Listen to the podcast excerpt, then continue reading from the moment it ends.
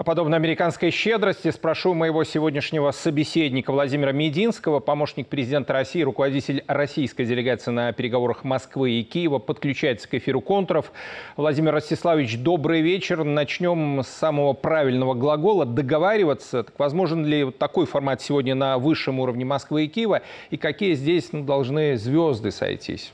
Россия никогда не отказывалась от переговоров, в том числе и на высшем уровне. Это неоднократно подтверждала Владимир Владимирович Путин. Вопрос только в том, что для того, чтобы состоялась встреча на высшем уровне между президентами, необходима серьезная предметная подготовка, то есть необходимы документы высокой степени готовности. Главы государств должны встречаться для того, чтобы достигнуть финальных договоренностей и подписать документ, а не для того, чтобы сфотографироваться.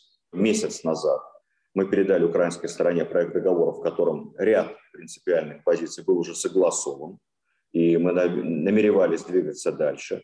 Однако с той поры никакого стремления к продолжению диалога со стороны Украины нет. Они даже официально не подтвердили ими же согласованный проект договора. Разошлись на том, что наши визави взяли паузу, они никуда не торопятся, судя по всему. Э, мяч на их стороне полностью. Мы со своей стороны к продолжению диалога готовы. И замораживание переговоров – это полностью инициатива Украины. А вот как вы оцените роль и предложения Минска, и, может быть, э, что осталось за кадром тех самых переговоров в Белаежской пуще? Что касается роли Беларуси, то я могу отметить самый высокий уровень организации переговоров, причем и протокольный, и логистический, и человеческий. Поэтому белорусская сторона повела себя не просто как дружеская, партнерская, э, братская сторона, но и как высокие профессионалы своего дела в части посреднической дипломатии. Что же касается деталей, то вы меня извините, но вот то, что осталось за кадром, пусть до момента наступления мира на Украине останется за кадром, поскольку я стараюсь э, не говорить ничего, что может хоть чуть-чуть помешать возможному возобновлению переговорного процесса. Те самые 40 миллиардов долларов, которые Вашингтон пообещал Киеву, вы вообще верите в такую американскую щедрость? Верить в бескорыстие англосаксов может человек, который не учил историю никогда в жизни. Вот, и даже не смотрел ни одного исторического кино. Это, это, это даже не смешно. Я думаю, что оказывая такого рода услуги Украине, э, западный мир реализует параллельно две задачи, совмещает приятное с полезным. Они максимально вредят э, своему геополитическому, как они считают, конкуренту и противнику России. Ведь понятно, что речь не идет о том, чтобы просто сделать России плохо. Речь идет о том, чтобы добиться распада России на э, субъекты. Они не первые, собственно, кто только этим не увлекался, опять же, не буду вспоминать вам историю, ни у кого ничего не получалось. Это первая задача, которая решается. Вторая задача – закабалить Украину, связать ее максимально финансовыми и политическими обязательствами, которые превратят, к сожалению, Украину в колонию. Была Украина, станет... Э, не хочу обижать ни одну африканскую страну, но Судьба – это всегда печально. Тех, кто берет подобного рода помощь от англосаксов. Об этом надо думать. Кстати сказать, украинские власти сами прекрасно это понимают. Они ведь там не глупые люди. Они прекрасно это понимают. Просто исходит из того, что расплачиваться будут не они, а следующее поколение. Уже наше поколение оказалось свидетелями войны, когда стреляет в упор по Достоевскому, Чехову, Гагарину, по всему, что связано с Россией и русскими, называя это культурой отмены. Вы согласны с тем, что это оружие нового поколения? Часть э, попытки отменить Россию экономически, политически, культурно, это вот часть такой комбинированной войны, которую ведет коллективный Запад, ну, точнее говоря, руководство Запада имеет мало отношения к простым людям. Простые люди от этого только страдают экономически.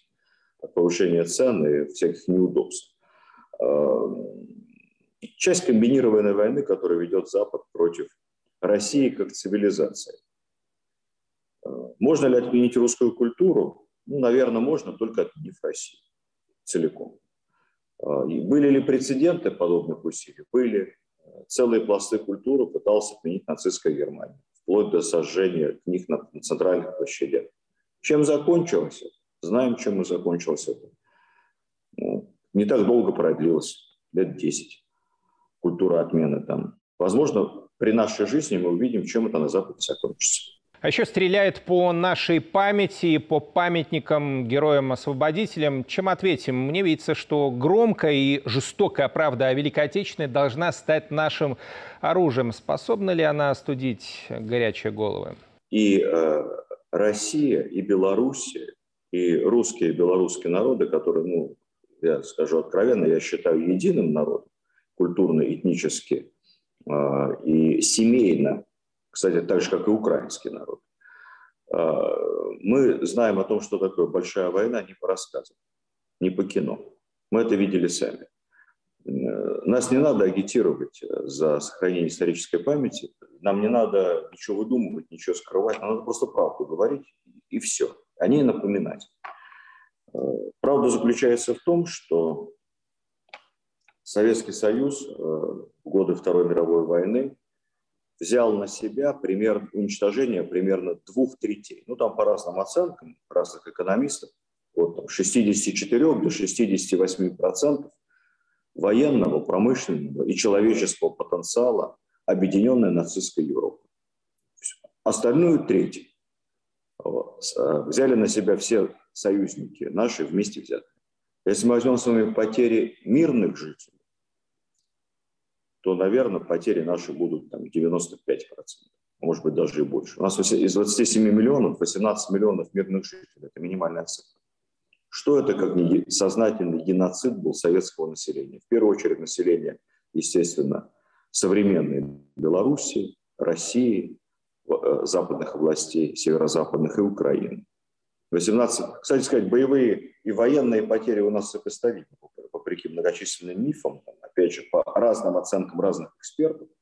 Самые пессимистичные оценки – это боевые военные потери Советского Союза на 30% превышают боевые военные потери Вермахта и СС.